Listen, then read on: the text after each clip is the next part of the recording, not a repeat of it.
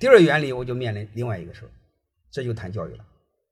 中国的教育你会发现它是应试教育，能明白了吗？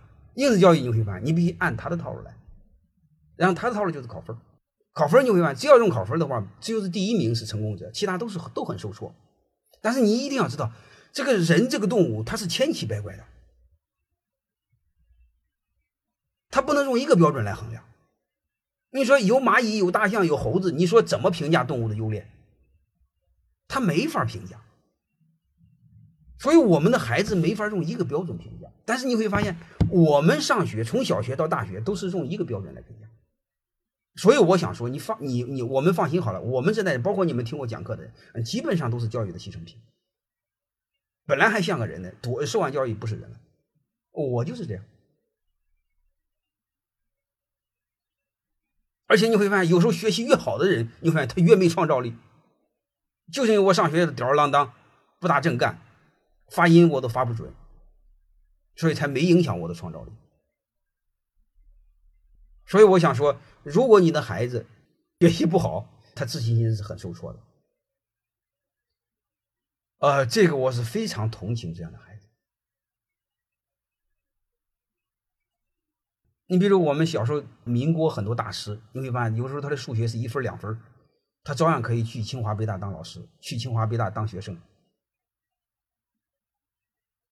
现在不可以，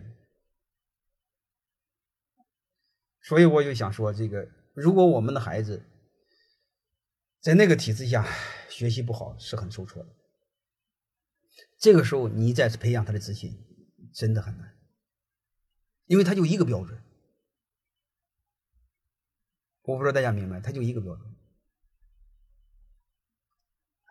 而且我还想说，有时候那样的孩子是非常优秀的孩子，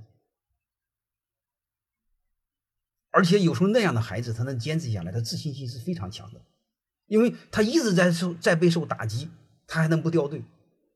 但是我们家长，我们这帮极其扯淡的人会认为这帮孩子是被淘汰品。啊，很多这样的孩子被毁掉，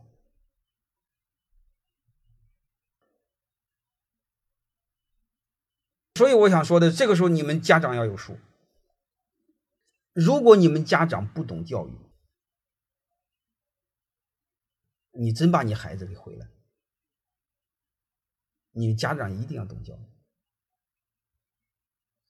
好了，我我就聊到这儿了。根据我这两个来。就是让他做做事儿，不管什么事儿，他是要取得成就，他就是会有自信，多做事儿。如果成绩不好的话，怎么来提高他的自信，那是你的事儿。方法多的是，底层的道理，那是你的事儿。